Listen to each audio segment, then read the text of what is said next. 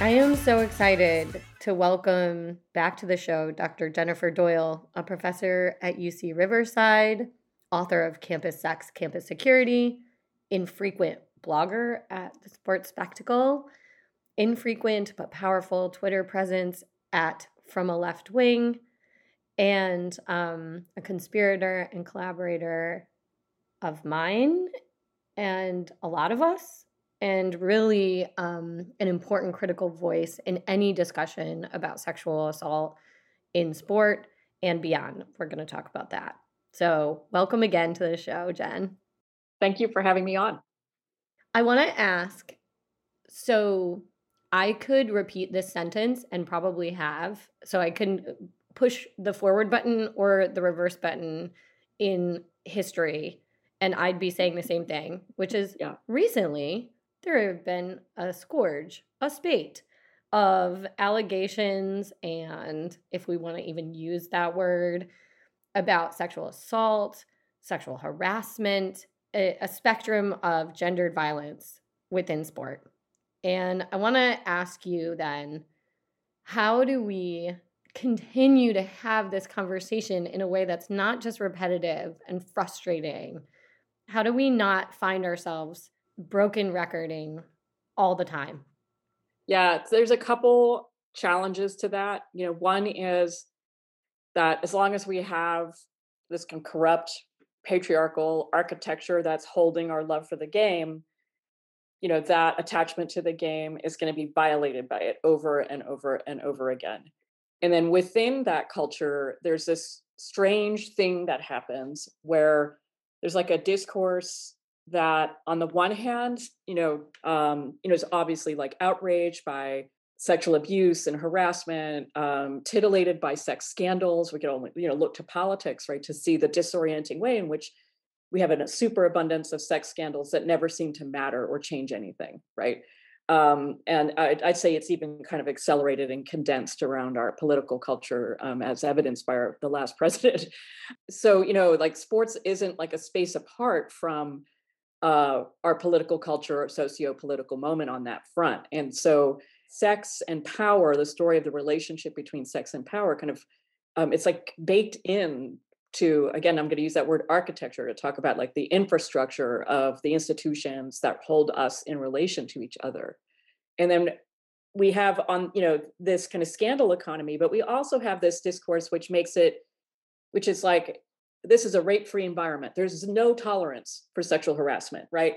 Zero, zero, zero tolerance zero. for sexual harassment and abuse. and uh, you know, and there's like, you know, every time we hear this is like a ginormous eye roll, you know, from like the world's population, you know, because it, you know, because of course, like there is an enormous tolerance for um, sexism, misogyny, homophobia, and transphobia. We can all we can point to what's happening at Netflix, right, as an example Every time I hear, uh, this is about David Chappelle, every time I hear people talking about, he made some jokes about transgender people, and that's like the issue. And I'm like, no, the issue is that trans women are being murdered. Um, and he sided with the discourse that supports tra- anti-trans violence, right? So I was like, this is not this simple matter of making a joke. So there are all kinds of ways in which sexual violence actually gets, you know, woven into the fabric of our everyday lives and then sports um, i'm going to try to i could do a discourse for an hour so i'm going to like try to slow myself down for a second. But like in sports what we have is a deeply hi- hierarchical structure that um, manages your access to pleasure and to the game and also is you know holds out the kind of carrot of enormous success whether that be representing your country on a national team or having um, corporate endorsements becoming a celebrity it's a really asymmetrical power system and like the church like university structures like the military these kinds of deeply hierarchical structures are ones in which harassment flourishes. Harassment loves that dynamic. Um, it's a really yeah. great ecosystem for harassment. Mm-hmm. fertile soil. Yeah and it's also a really difficult one for um, practicing accountability so, you know, with the organ, feminist organizations that have helped to carve out accountability processes around violations of trust, and um, INCITE is a, a, really important organization that's crafted manuals, you know, for how to mm-hmm. actually establish uh, accountability processes in your organizations. those guidelines begin with these processes are uh, almost impossible, if not impossible, to stage within a hierarchical structure. Yeah. Yeah. Well, in such a gender segregated space. So there's really very few spaces in the world that are as segregated along lines of gender and a binary concept of, of gender as sport. And it's just, it's important to point out that one of the things you're saying about whether it's Dave Chappelle or whatever organization we're going to talk about is that it's a continuum of misogyny. Yeah. People say, oh, it's just a joke or oh, it's just that. And you're pointing towards this really important fact, which is you're normalizing it on one side of the spectrum in a way that's going to, at the other more extreme manifestation, result in violence, murder, assault, right? So yeah. you laugh it off. Yeah. And and when you do that, you're putting into play and normalizing these other types of behavior that you would say are reprehensible and that someone would say they don't participate in. Yeah. I mean, I, will take like a personal anecdote. You know, I remember uh, when I, w- I was working in a restaurant, um, you know, back in, oh God, this was like the late 80s or, or and um, I loved this place. I really did. And I, I loved the people I worked with. And the kitchen was, a, you know, a bunch of guys um, I'm from the you know Northeast, so these are a bunch of guys from the kind of New York metropolitan area, and I love that kind of the sense of humor, the um, foul language, the all, a lot of the kind of frankness that we associate with somebody like Anthony Bourdain, right? Um, like that kind of kitchen culture is like really there are elements of that that I really loved. But I remember one day walking in, and the guy, the guys had all been out to a strip club, and they showed me pictures of themselves with the the stripper and I felt like I was being tested, you know, and I was a college student and taking my radical feminist classes, you know, and, and I just, you know, called them out on it. But like when I called them out on it, I remember just feeling, um, uh, you know, kind of like like blushing with a kind of shame yeah. and anger. Yeah. Um, and I felt like I was the killjoy. I was ruining their fun. You know, I just felt like I was doing something that was going to make working there less fun right by doing that and you know i will say too these are people that i've grown to be friends with over the years and we talk about this time now you know like um, the last time i saw one of these chefs you know he was saying like i look back on that and i you know it's just like today employees will not put up with that and you can't do that and it's really changed the culture of the workplace and that's a good thing and it and you know and he observed that came with all kinds of other things about you know your willingness to put up with certain kinds of hours or low pay and you know and from his perspective a culture shift around sexual harassment was bound up with a, a better labor practice as well. And it is. And it is. And it, it always is. Yeah. It always is. Yeah. and so the dehumanization process the hierarchies of labor are always going to be bound up with these gendered and racialized systems. Yeah. i want to ask you something that that really like I, I feel annoyed about and maybe i'm maybe i'm wrong like maybe there's a pushback to this but I don't think that this is particularly bad in sport. I feel like sport is a place for aspirations, it's very public. People identify really strongly with players in a way that they probably don't with the CFO of um, Netflix. But at, at, the end of the day, for me, I, I don't feel like there's a particular problem with sexual assault and sexual harassment in sport that I don't see in the university, for example. I don't know. When when I say that, yeah. are you like that's yeah. bullshit, Brenda? Or no, I I'm totally. I'm so glad you said that. It gets me thinking because it's like there are things that are different about sports, and it's the radical gender segregation of sports structures, right? It's not the presence of se- sexual abuse, yeah. right? It's this this um, manufacturing of a universe. It's because it's also not just like radical gender segregation. It's the creation of segregated spaces for women's sports that are governed and controlled by men who are furthermore sexist and I would even say like misogynist, meaning to go from just being like kind of soft bias to actually on some level really hating hating women yes. and LGBTQ people. They're attracted to that segregated space. Yeah. There yeah. there's something about that that they like. Yeah. And and I I think when you're talking about being ashamed of ruffling feathers, you know, at your workplace, e- even the men who have these sorts of experiences, I think also feel similarly that Oh, they're, you know, ruining the fun. I mean, the restaurant business was, I mean, that's one where sexual harassment is endemic, has been endemic. And there was a study that was um, conducted about service workers during the pandemic that found that it was like a really high percentage of service workers have experienced sexual harassment in the workplace, and that women experienced a like a, a next level of harassment around masks. You know, where customers would be, "Hey, let me see that face, let me see that smile," right? Oh And- yeah, yeah, yeah. let me see saw how pretty you are, Uh-huh, right? yeah. So I can tip you correct. You know what I mean? Like it's like Mhm. this kind of thing is so woven into an expectation of what a server will do. And I, you know, my experiences was that it's particularly bad when you were waiting on rich white men. Um, that is like really, really intense. And then some of my coworkers who are men also were harassed in the workplace by men.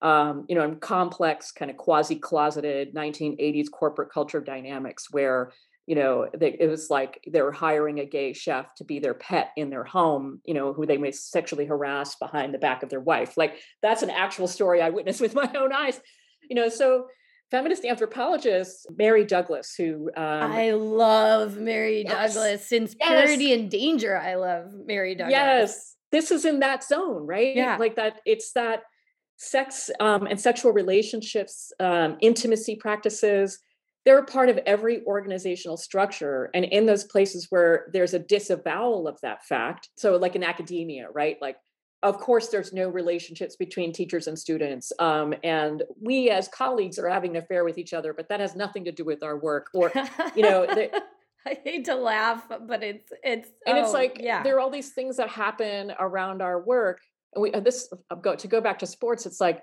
all those years where there would be like no acknowledgement of the personal lives of lesbian players so it was like never a gesture towards who is in a long-term relationship um, you know who is having kids with their partner who's not having children like all the stories would be about like straight players who are getting married and having kids and then you would get an access to their family. Maybe you might see like a gay player's like parents somewhere but you wouldn't have an acknowledgement of the sexuality of those players because the whole like kind of sporting environment including sports media would seize up with anxiety at the prospect of acknowledging that there are a lot of gay players in women's soccer or women's sports in general because of course this is true for um, basketball as well.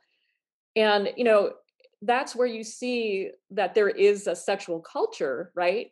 It's not the same thing as being like um, a service worker within a highly sexualized industry. Sex workers body workers are often kind of in those kinds of spaces right? These are not forms of labor that are defined by by sexual relations right? But sexual relations structure the social culture of the workplace and people are variously vulnerable depending on where they sit within those cultures um, and sexual harassment and abuse becomes it's like it kind of nests within those sorts of structures. I feel like i'm kind of speaking very abstractly but you know in, in academia this has been an issue as like senior male faculty i'll take the paradigmatic case right um, groom and sexualize their a mentoring relationship with their advisees so they'll be engaged in grooming practices with their advisees that isolate them from other advising structures, make them totally dependent on that person, and then turn that relationship into a highly sentimentalized romantic space, which may be sexual or not, right? But it becomes a kind of love relation that's masquerading as a work relation only. Then it's like you don't even know how to talk about it because there's been this, it's like this whole um, emperor with no clothes sort of situation where everybody is seeing what's going on, but the day to day operations are dependent upon no one actually saying out loud what they're seeing. which is a, a, really good mirror of Paul Riley Yeah. and coaching. It's a very similar dynamic and it goes on for years and it doesn't unfold in one dramatic event. Yeah. But instead is a repeated boundary crossing. It's Yeah. it's very difficult and it's very high stakes for workers. And in this case, this is part of the problem I think too. Much like graduate students, much like um, servers uh, uh, in the kitchens, you know, um, or bussers or or whatever, they are trying obviously to create a, a professional space for themselves and there's very high stakes for coming out um, with it or or even and, and it's very difficult to even recognize it i mean that's one of the painful things of listening to these women discuss yeah. their experiences is it's yeah. very hard i mean what you want to believe about yourself and how a mentor can shape you is no joke i remember in grad school trying to talk with some of my male um, friends who were also in grad school about like my own experiences as an undergraduate and how like every now and again you would it's like a professor might like give you extra special attention in class and you would think it might be because you'd done the homework and you were like smart.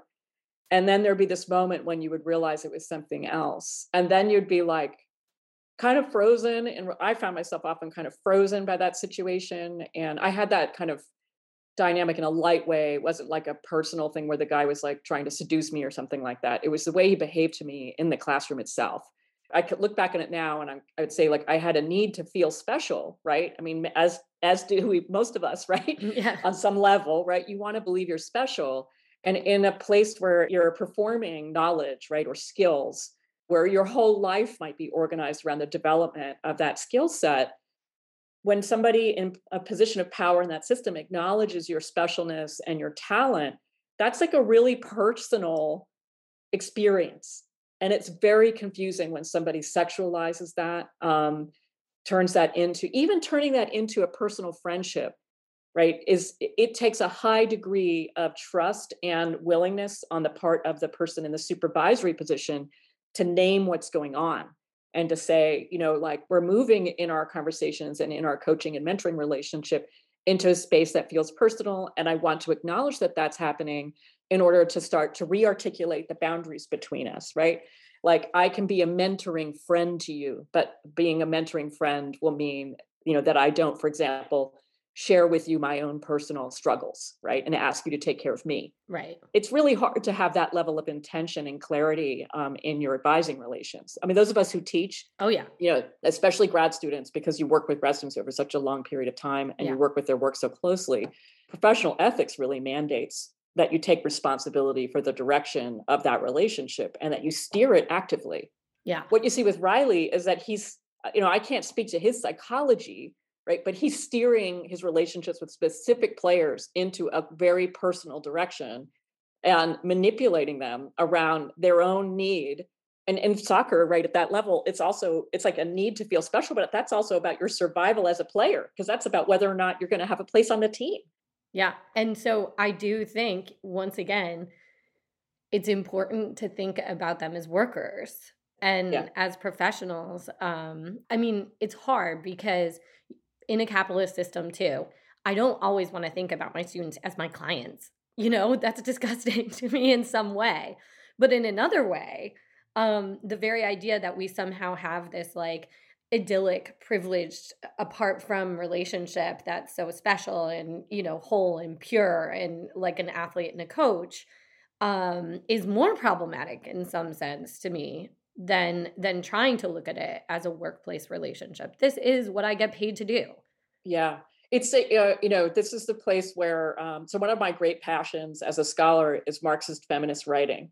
And this is really the heart of what Marxist feminists think about, right? Is like, what is the space of, for example, like um, reproductive labor, gendered, highly gendered forms of labor, which within capital get marked as paid less, but also as something for which you should not be paid at all. Right. Right. So the stigmatization of sex work, who thought we'd be talking about this in the, in the sports context, but the stigmatization of sex work is dependent upon the sense that sex itself cannot be a form of labor for which a person is remunerated. And that is actually like the bedrock for the sexual exploitation of people within the workplace. Yeah. Right. Is that you're, um, in essence, extracting a form of affective labor from your subordinates it's as if that is happening in some other space, right? As if you can set aside the whole labor relation um, when it switches into a sexual gear, right? And that's yeah. a place where we can feel, you know, like at the root of capital are all these different forms of con- contradiction that go mobilized against us. And the relationship between sex and work is one of those big, giant kinds of contradictions. Um, and that's why, so for example, in what's happening in NWSL, I would say, that's what, one of the reasons we're seeing so much being unlocked around that is because players are organizing right? And they're seeing this as a labor issue and that's the thing that's like the big intervention and a really productive one. I think it's a really productive one and i think it speaks to the need for unionization. You know that's always been kind of my first answer for what do you how do you fix women's soccer when there are just general questions but also recognizing okay that that bedrock of capital also comes with the link, and we don't see this link being made in the media, and I find it really frustrating between this scourge of uh, sexual harassment and assault and misogyny in women's soccer and what we find in men's soccer. And yeah. um, so that part of the promise for these male stars is to be able to access that labor that they don't consider labor, right? To be able to access women's bodies, to be able to access um, more vulnerable men's bodies at yeah. will. That that's part of their success. That's part of the promise of them becoming um, the top of their field. Yeah, and I'll, I'll, go back to that workplace story of like coming to work and having my coworkers show me pictures of themselves at a strip bar, and that moment of being tested in relation to that. Obviously, men in um, in patriarchal structures like men's football, that's like I'm assuming that's just basically like par for the course in terms of your day to day life, right? Is that locker room culture, but also just like um, the homosocial spaces, meaning like single sex spaces where people are kind of bonding with each other. Um, that part of the rituals of those bondings, in one blog, like rant I wrote years ago, I described it as like the sexist handshake. It's like slaps on the back and jokes that you make to each other that are identifying each other as participants in a very specific kind of sexual culture. And you know where you're um, positioning yourself as you were saying like the desired result is one in which you are part of a group that has access to the bodies of subordinates. So there's you know there's a women those are women fans um, and then also in a different way like more junior men, men within that circle you know and that's what hazing is right like there's a lot a lot of what we describe as hazing are very sexualized forms of humiliation um, mm-hmm. And this is the Mary Douglas anthropology thing, right? Like that these are rituals through which people are solidifying their relation, their membership in a group by engaging ritually in the stigmatization of sex, right, as um, impure, right, or um, as abject. And who wants to identify with the humiliated and the degraded? Yeah. So then when we get these stories about why does no one care? Why don't people just, you know, yeah. get up in arms? It's in part, I think, because of that. And women, of course, participate in this, and and, and girls, yeah. because we're all part of this same system. But there, it's very difficult to get someone to identify with victims and survivors because we are taught through stories and um, culture and in every way, right? So yeah. even, of course, there's the like financial risk and the professional risk and the very real risk of of being a victim of violence just by opposing the system. But there's also this other thing that works on people, which is we aren't really taught to have sympathy with sex workers or the degraded or the humiliated you know, right. it's scary. We want to identify with the winners. And then what's contradictory about that is that, you know, so let's take, you know, the kind of paradigmatic like high school hazing incident, right? Is that the expectation is that everybody on the team is going through whatever that humiliating ritual is. Um, you know, and guys have been sodomized as you know yeah. a, um, a, part yeah. of that and um, there have been legal cases around that establishing that as a form of sexual abuse and harassment so like it's like you have this kind of of stigmatization, a kind of cultural practice whereby identification with a victim is like un, it's like unsustainable, um, and yet like people are carrying shame and humiliation inside them. Um, and you know, one of the most disturbing experiences I've ever had as a sports studies scholar was I was on a panel at the American Studies Association. I think it was a panel where we were talking about sports, or maybe we were talking about Penn State because I know I was talking about Penn State and Sandusky and Paterno. Yeah. yeah. And um, and there was a person on that panel who was a um, a football, like a you know Pennsylvania football fan, really deeply attached to that. And his response to me was like he was violated by what I had said. I mean, he was really upset. And it was like, I've never, you know, I've gotten into arguments with people, but I think I've never said, I've never been in the experience where I said something in a panel that was so wounding to someone that their response to me was really uh, pretty vile. Um, and what he was responding to, you know, was that I was saying that what goes by rough and tumble play within locker room spaces can be highly policing and can be structured by really deep forms of misogyny, homophobia, and transphobia. You know, and that until we confronted and worked through those elements, right, of sports cultures, we weren't going to be in a place where we could really talk about the place of uh, sex and power, right, within, and we, you know, these structures would just keep reproducing violence. You know, and then he just was like, these locker room rituals are necessary to football. Like football doesn't exist without it. And then I remember sitting there and just thinking, he's been through it. He's been through it, right? I mean, of course he has, right? Yeah. And and I'm asking him casually to confront that what you know that the possibility that what he was through was violating yeah and actually was part of cementing violation into the culture of power within the, that sport I, you know i just was i think because I'm mainly kind of in the space of just like LGBTQ studies and then like women's sports, I had underestimated how personal this is for people and how hard it is to actually confront. And how wrapped up it is when we say it's foundational to society and transnationally so. it's, I mean, you're confronting something that's so big, that's so deeply ingrained, that's so wrapped up in racism, that's so yeah. wrapped up in in in inequalities of all kinds that it does get overwhelming for people and they yeah. get exhausted. Yeah. You know, listening listening to this interview if that's what it is or conversation isn't going to be something that people are like, "Oh, wow, this is fun. I want to do that again." it's it's not fun. Um, you know, it's not you're not going to, you know, and we're not going to become millionaires with feminist killjoy behavior. Yeah. But, you know, like as somebody who started off working in queer studies, queer performance, queer visual culture. You know, like my life world used to be things like clubs, right? Um, I mean, it still is just, you know, but in terms of as a scholar, I was thinking about spaces that are really defined by pleasure and pleasure that was furthermore hard to like pr- produce, sustain, cultivate, and nurture within mainstream spaces, you know, and so you had to create like um, you know, today I guess we would say a safer space, right, within which people could be who they are and actually celebrate and love each other, right? So these kinds of spaces happen all the time, right? Um, and it's like when we're focused on, you know, say like the apparatus of FIFA and the World Cup and that whole system, or the International Olympic Committee, one of the effects of that system is to constantly make us feel that sense of scale and feel overwhelmed and powerless before it. yes.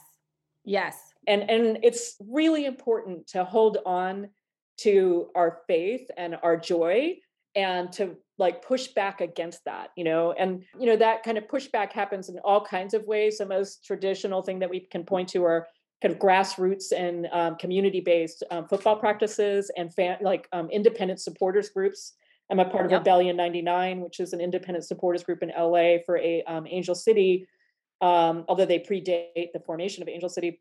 And I'd say their principles are very, very, very much about that, right? Um, you know, they're op- oppositional. And it's like when somebody needs to do something for Angel City, so many people step up because it's a participatory um, practice being a fan, right, in this way. Yeah. You know, so I'm going to say, like, as an Angel City fan, or not, I'm hard to use the word fan, but I'm a member of the supporters group.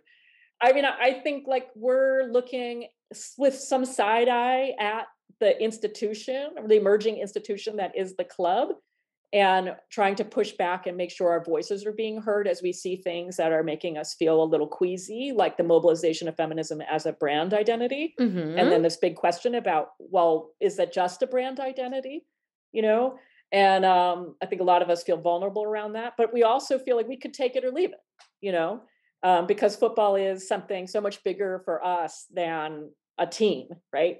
So anyway, I'm kind of um, spinning out because I, you know, Angel City, that's a whole other kind of fantasy dream problem. well, and we can always wax poetic on how, you know, being anti-racist and you know being inclusive and feminist is you you by necessity are optimistic you you yeah. actually wouldn't get up and do this every day if you didn't think that things could be different yeah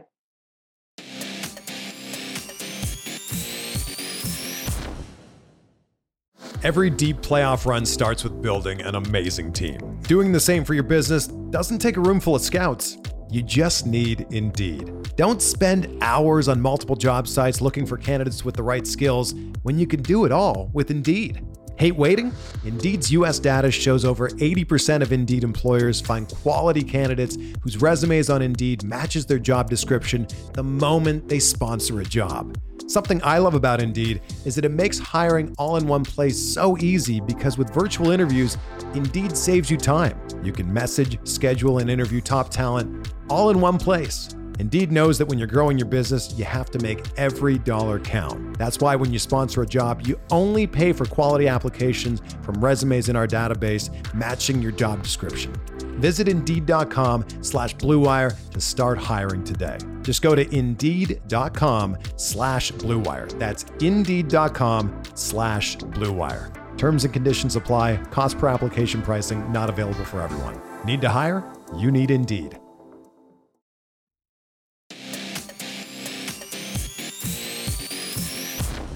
I do want to talk about the article that we wrote recently that never was. and I think it's important because I think for a lot of sports people um, that are dealing with this or listeners, they will, it, it reveals a lot about the structures of power when it comes to these discussions, which is that um, Jen and I were approached by The Guardian um, by a very well intentioned uh, editor who shall not be named um, it, because it could be anybody and it could be yeah. any publication to write a kind of revisitation of a vice article we wrote on the rape uh, case of cristiano ronaldo and the new cases in regards to um, benjamin mendy and so what we had argued was that to understand these cases and why they keep happening, one needs to look at corruption and the issue of corruption in sport, but not just sport, but using sport to think about how corrupt institutions are the bedrock of some of this violence. And if you don't tackle the issue of corruption and if you can't talk about it and understand it in a holistic and smart way, then you're not going to be able to solve these problems. So we were approached, um, and we tried in the article to write and rewrite this to get it through, and it was too radical for them. Um, I mean, these are we're two professors. Yeah. Like we just we're we're not powerful. Why is it that this was so you think troubling? Yeah. Well, uh, you know, there's a concrete challenge of libel law in England so it's like easier to get sued successfully for libel in the UK than it is in the United States.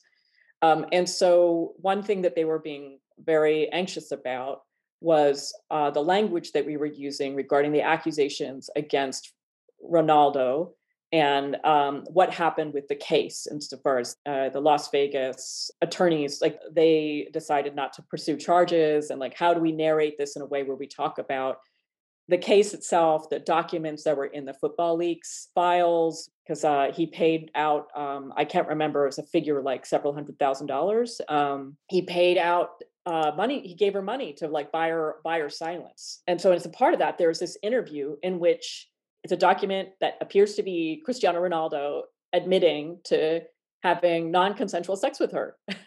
and um, we used language that was modeled after existing reporting. We are really careful to do that. And, you know, it was still never published. And, you know, so I think that's part of it.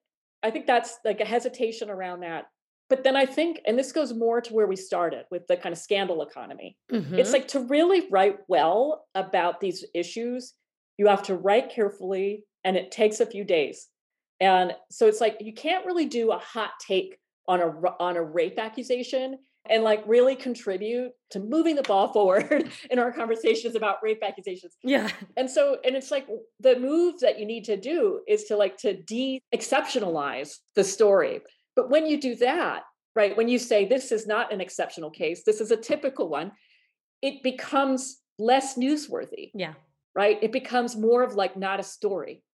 And this has been the problem in reporting on sexual violence in general and in sports in particular because you know the cases of sexual abuse of women players in sports of the sexual molestation of bo- boys and young men in sports these cases are not new and the fact that they existed is not new knowledge. But especially in women's sports there's been a sense of those cases as not being new newsworthy because who cares about women footballers in South Africa in 2010 when the head coach of the women's team is fired months after the conclusion of the women, the men's World Cup, where it seems very clear, at least to me, as somebody like as a fan and as somebody who's tracking that World Cup very closely, that the South African Football Association made that choice to not actually take that man out of that coaching position until after the World Cup was over because it's bad publicity. And like that case is reported in South African news, but never taken up by international news media as indicative of a very, very, very big problem in the administration of national programs globally. And the reason I had a couple conversations with sports editors at the time, and they would be like, well, where's the story? Right? It's actually like so hard to wrap their heads around the fact that this was newsworthy because women's sports isn't that, you know, it's like there's only a couple types of stories you were allowed to tell about women's sports and most of them were about how it's getting better. Uh, there are audiences for women's sports. Amazing. You know, you want to talk about something that's not news. You know, that's not news. you know, there's so much that's not news. Yeah. Um, that ends up in sports pages. So much about this, I feel, is access. Y- you know, uh, it's it's hard because I'm gonna. I, it sounds like I'm being so critical of journalists um, but it's a true story. You need access to these teams, you need access to these coaches, you need access to Man City's players. And if you're going to come out and say, look, you know, there were three charges that were serious enough that he was put on house arrest basically yeah. at certain points. Benjamin Mendy, I'm talking about, and the he's also a French national player. And it was serious enough, nothing got in the news. None of it until the fourth time um, that it came up, right? Yeah. Um, and y- you just, you have to question to what extent are publications worried about their access to these very, very powerful institutions? And the editor, I'll just come back to this very kind, um, well meaning editor, I'm sure, uh, was shocked because he doesn't deal with sports and he was just just like seemed absolutely befuddled like how is it i'm getting these stops how is it i can get an article through on brexit and its racial implications and i can't get an op-ed through about man city and Juventus. And yeah. you know, we just tried to tell him that's what the whole fucking thing is about. Yeah you can't get it through because you don't know how powerful and corrupt these institutions are evidently. Yeah and our, our piece actually got um i don't want to because it wasn't like spiked. It wasn't like there was a moment where they said we're not going to publish this. It was like he kept kind of like i'm committed to get this through. Uh, we can do it. Yes. And then it just stopped. But it was the same timing as a, a fantastic interview with judith butler about um, transphobia and the gender. I'm going to put this in giant scare quotes. Gender critical movement. Um, this is a very powerful, like transphobic formation in feminist um, spaces and in feminist studies. And Butler, who uh, one of the most important voices in gender studies since the authorship of Gender Trouble and Bodies That Matter, a, a later book, really important thinker, gave this amazing interview about that. And then there was a section where Butler uh, talked about the relationship between gender critical movement, um, anti trans movement, and the far right. And they actually censored that paragraph. And it was around libel anxieties because she had referenced some things that were happening here in Los Angeles um, around a super complex and um, messy story about uh, trans person who was using um, Korean day spa that's very popular here. And then this became like a flashpoint of far right um, harassment of the business you know making it seem like somehow this person was like posing this existential danger to cis girls and women who are using the space and the same week you know butler had referenced that and they they took that paragraph out and they did it in a way that was really um, cruel and upsetting because it really did seem like they were bending to um, transphobic TERF uh, meaning trans exclusionary radical feminists. Um, so, but it's basically anti trans feminists. Um, they were making accommodations to that wing rhetorically and doing that just by suppressing uh, an important moment in the interview where she was linking um, anti-trans stances and an ideology to fascism you know and so it's that turn to very big thinking and really important necessary thinking that can be the thing that makes something weirdly not sustainable within a news space you know uh, that's kind of should give one pause it should give one pause. And especially now that they look to academics for free labor yeah, to do op eds, to do this kind of stuff. It's like, it's a really hard balance because I do feel as though in our academic work, we we actually have a lot more freedom uh, to say some things. Not always, but you look at academics moving into these spaces and it really can feel like it's changing work. Yeah. You know it's it's changing the way in which people are at least their work is being presented. Yeah. You know judith B- butler wrote what she wrote but a lot of people who don't read her academic work will now not have that paragraph yeah. It's interesting when you think about this with women's sports about how challenging reporting on women's sports is to traditional news structures right? How how much it has challenged the sense of what constitutes news and what constitutes a newsworthy story. You know when you look at how much ink is spilled how much media real estate is given to transfer rumors which is oh, a little more oh. than how oh. the rumors about how people are feeling right? Like it's like 80% of that uh, discourse is like how what what people think they might know about how players are thinking and feeling or how management is thinking and feeling. Like that's a huge space right of football media at certain times of the year. And you know it's like the day in day out reporting on the women's game you know it's much better than it used to be. I'm extremely grateful for that but it could there could be so much more right and so much kind of constructive storytelling that would really attach people to the sport and yeah. to the players. Yeah. To bring this back to to like the mobilization of sexualized humiliation violation, right? That this is like not specific to sports, not specific to women's sports, right? But what is specific to women's sports are the very particular ways in which um, it's vulnerable structurally to other kinds of systemic things, like the dismantling of all forms of journalism. you know, it's like yeah. as we wish for more coverage, I Brenda and I both know all too well, right? Like how um, you know, there are very few people who are paid to report on soccer, whether it's men or women, right? Right you know right. and that's not just about so- bias against soccer that's also about the dismantling of the entire um, labor ecology and money um, the economy right around uh, journalism and sports sports journalism in particular um, is one of the last kinds of spaces where there is a kind of a, an existing kind of daily consumption of stories but the infrastructure is nowhere where it used to be.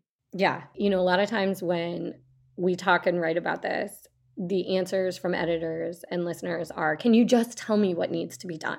Can you just please write, you know, how should a league handle these allegations? How should fans deal with this? Um, and I, I really want to continue to resist giving those bullet points. I think we've laid out some things here that are really obvious. Um, if you listen to the conversation, I don't think there are those things. I, I, I don't think when we're talking about the bedrock foundational part that we can just bullet it. It's not that we don't have constructive ideas. If we have to kind of distill it, certainly we've already talked about unionization. We've already talked about ways in which you destigmatize sex work, the ways in which you think about corruption and accountability and going after you know some of this slush money has an, an abuse of power has everything to do with vulnerable people within sport. You know but there's no like there's no magic bullet. Yeah there's not like a single fix. That said you know we can think about how You know, so let's take the story um, around Riley as an example. That with serious investigative reporting around allegations of abuse, landing within a context in which you have a movement of players unionizing, organizing, um, and then also landing within the context of a league that's been going from one crisis to another, right? That we have a moment in women's football where things are unsettled enough to actually, I this is the me being very optimistic, you know, that there is room for transformational change. If it's not player centered, it's going nowhere, right? And then furthermore, if victims are not brought in to the process, then none of the things that the league does in response to these allegations will be meaningful. Right. So right. Jennifer Freyd, F R E Y D, um, she and her team, she's part of a, a team of scholars um, in Oregon. They write about institutional betrayal, and then they also work with institutions to cultivate uh, what they call institutional courage. And I'm sorry, I sound like a consultant when I'm using this language, but it's about like um, organizations in which there have been um, violations of trust, like taking responsibility for that and making themselves vulnerable in relationship to the people who have been hurt, right? And to say like we have to listen and we have to like be accountable and it's not on it's not only on us to determine what that form of accountability looks like right? Yeah. And it's extremely difficult for commercial organizations, pro sports organizations to take that posture, right? To let go of some of the control of the narrative. And I do think when they do, when organizations do that, they do actually shift the into institutional culture, and that it is possible in a place where the fan base, for example, the consumers of women's football, like many of us identify ourselves as feminists, right? Like this is a place where doing the right thing here is very much should be on brand. so. Well, before we um, derail into cynicism again, I want to leave yeah. on that positive note. Um, I dug deep for that. you did. I appreciate that. I appreciate that. That's as rose-colored glasses as as Professor Jennifer Doyle and I get. So um, I want to thank you for having this conversation, and you know, just tell you how much we appreciate you at Burn It All Down. Thank you. Thank you. you